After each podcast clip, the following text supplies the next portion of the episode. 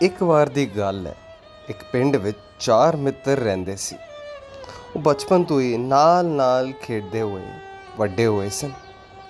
ਚਾਰ ਵਿੱਚੋਂ ਤਿੰਨ ਮਿੱਤਰ ਤਾਂ ਪੜ੍ਹਨ ਲਿਖਣ ਵਿੱਚ ਹੀ ਲੱਗੇ ਰਹਿੰਦੇ ਸਨ। ਤੇ ਚੌਥਾ, ਜਿੱਦਾਂ ਨਾ ਬਿਰਜੂ ਸੀ, ਉਹਨੂੰ ਪੜ੍ਹਾਈ ਲਿਖਾਈ ਦਾ ਕੋਈ ਸ਼ੌਕ ਨਹੀਂ ਸੀ। ਮਸਾਂ ਕੋ ਵੀ ਪੜ੍ਹਾਈ ਲਿਖਾਈ 'ਚ ਮਨ ਨਹੀਂ ਲੱਗਦਾ ਸੀ ਉਸਦਾ ਤਾਂ ਇੱਕ ਦਿਨ ਤਿੰਨੋਂ ਮਿੱਤਰ ਇਕੱਠੇ ਹੋਏ। ਉਹਨਾਂ ਵਿੱਚੋਂ ਇੱਕ ਬੋਲਿਆ ਪਰ ਸ਼ਹਿਰ ਚੱਲਨੇ ਆ। ਜਿੰਨਾ ਕੁਝ ਵੀ ਸਿੱਖਿਆ ਹੈ, ਉਹ ਇੱਥੇ ਪਿੰਡ 'ਚ ਤੇ ਕਿਸੇ ਕੰਮ ਦਾ ਨਹੀਂ। ਸ਼ਹਿਰ ਜਾ ਕੇ ਦੋ ਚਾਰ ਪੈਸੇ ਕਮਾ ਲਾਂਗੇ। ਤੇ ਦੂਜਾ ਬੋਲਿਆ, ਗੱਲ ਤੇ ਠੀਕ ਹੈ, ਪਰ ਅਸੀਂ ਉਹ ਬਿਰਜੂ ਨੂੰ ਨਹੀਂ ਲੈ ਕੇ ਜਾਣਾ। ਉਹਨੂੰ ਆਂਦਾ ਜਾਂਦਾ ਕੁਝ ਹੈ ਨਹੀਂ, ਸਾਡੇ ਤੇ ਮੁਸੀਬਤ ਹੋਰ ਹੋਏਗਾ। ਤੀਜਾ ਬੋਲਿਆ, "ਉਹ ਗੱਲ ਤੇ ਸਹੀ ਕਹਿ ਰਹੇ ਹੋ ਪਰ ਉਹ ਸਾਡਾ ਮਿੱਤਰ ਹੈਗਾ, ਉਹਨੂੰ ਛੋੜ ਕੇ ਨਹੀਂ ਜਾਵਾਂਗੇ। ਔਰ ਜੋ ਕੁਝ ਵੀ ਕਮਾਵਾਂਗੇ ਥੋੜਾ ਜਿਹਾ ਉਹਨੂੰ ਵੀ ਦੇ ਦਾਂਗੇ। ਤੇ ਕੱਲ ਬਣ ਗਈ। ਹੁਣ ਉਹ ਚਾਰੋਂ ਮਿੱਤਰ ਸ਼ਹਿਰ ਵਰਗੇ ਟੁਰ ਪਏ। ਉਸ ਸ਼ਹਿਰ ਦੀ ਰਾਹ ਵਿੱਚ ਇੱਕ ਜੰਗਲ ਵੀ ਪੈਂਦਾ ਸੀ।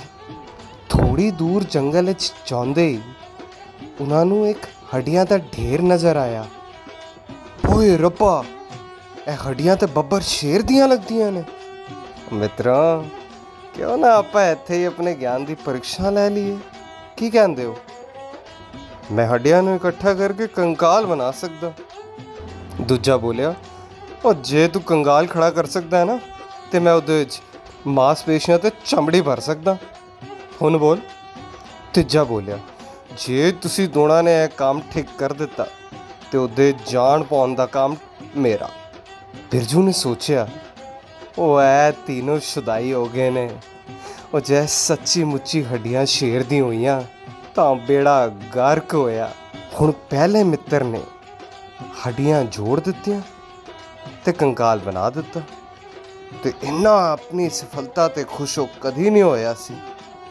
ਉਹਨੂੰ ਵੇਖ ਕੇ ਦੂਜਾ ਆਲਾ ਅੱਗੇ ਆਇਆ ਤੇ ਜਦੋਂ ਉਹ ਅੱਗੇ ਆਇਆ ਤੇ ਉਸਨੇ ਉਹਦੇ 'ਚ ਮਾਸਪੇਸ਼ੀਆਂ ਭਰੀ, ਢਾਂਚਾ ਸ਼ੇਰ ਦਾ ਬਣ ਕੇ ਤਿਆਰ ਹੋ ਗਿਆ।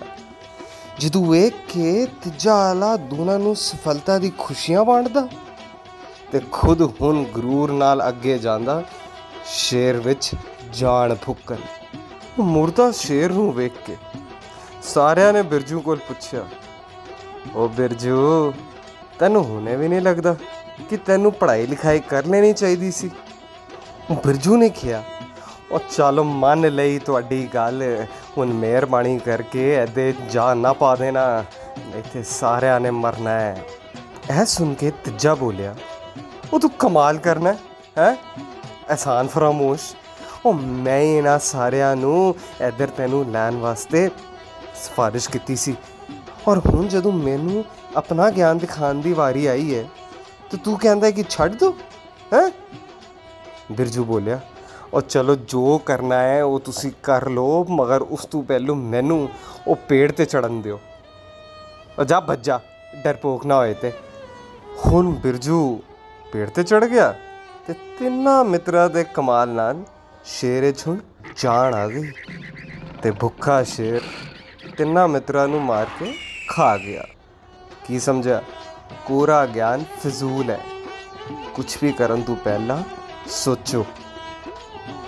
ਹਾਲੇ ਘਰ ਤੇ ਰਹੋਗੇ ਤੇ ਅੱਗੇ ਦਾ ਜੀਵਨ ਸਕੂਨ ਵਿੱਚ ਰਹੇਗਾ। ਆਪਣੀ ਨਹੀਂ, ਸਭ ਦੀ ਜਾਨ ਬਚਾਓਗੇ।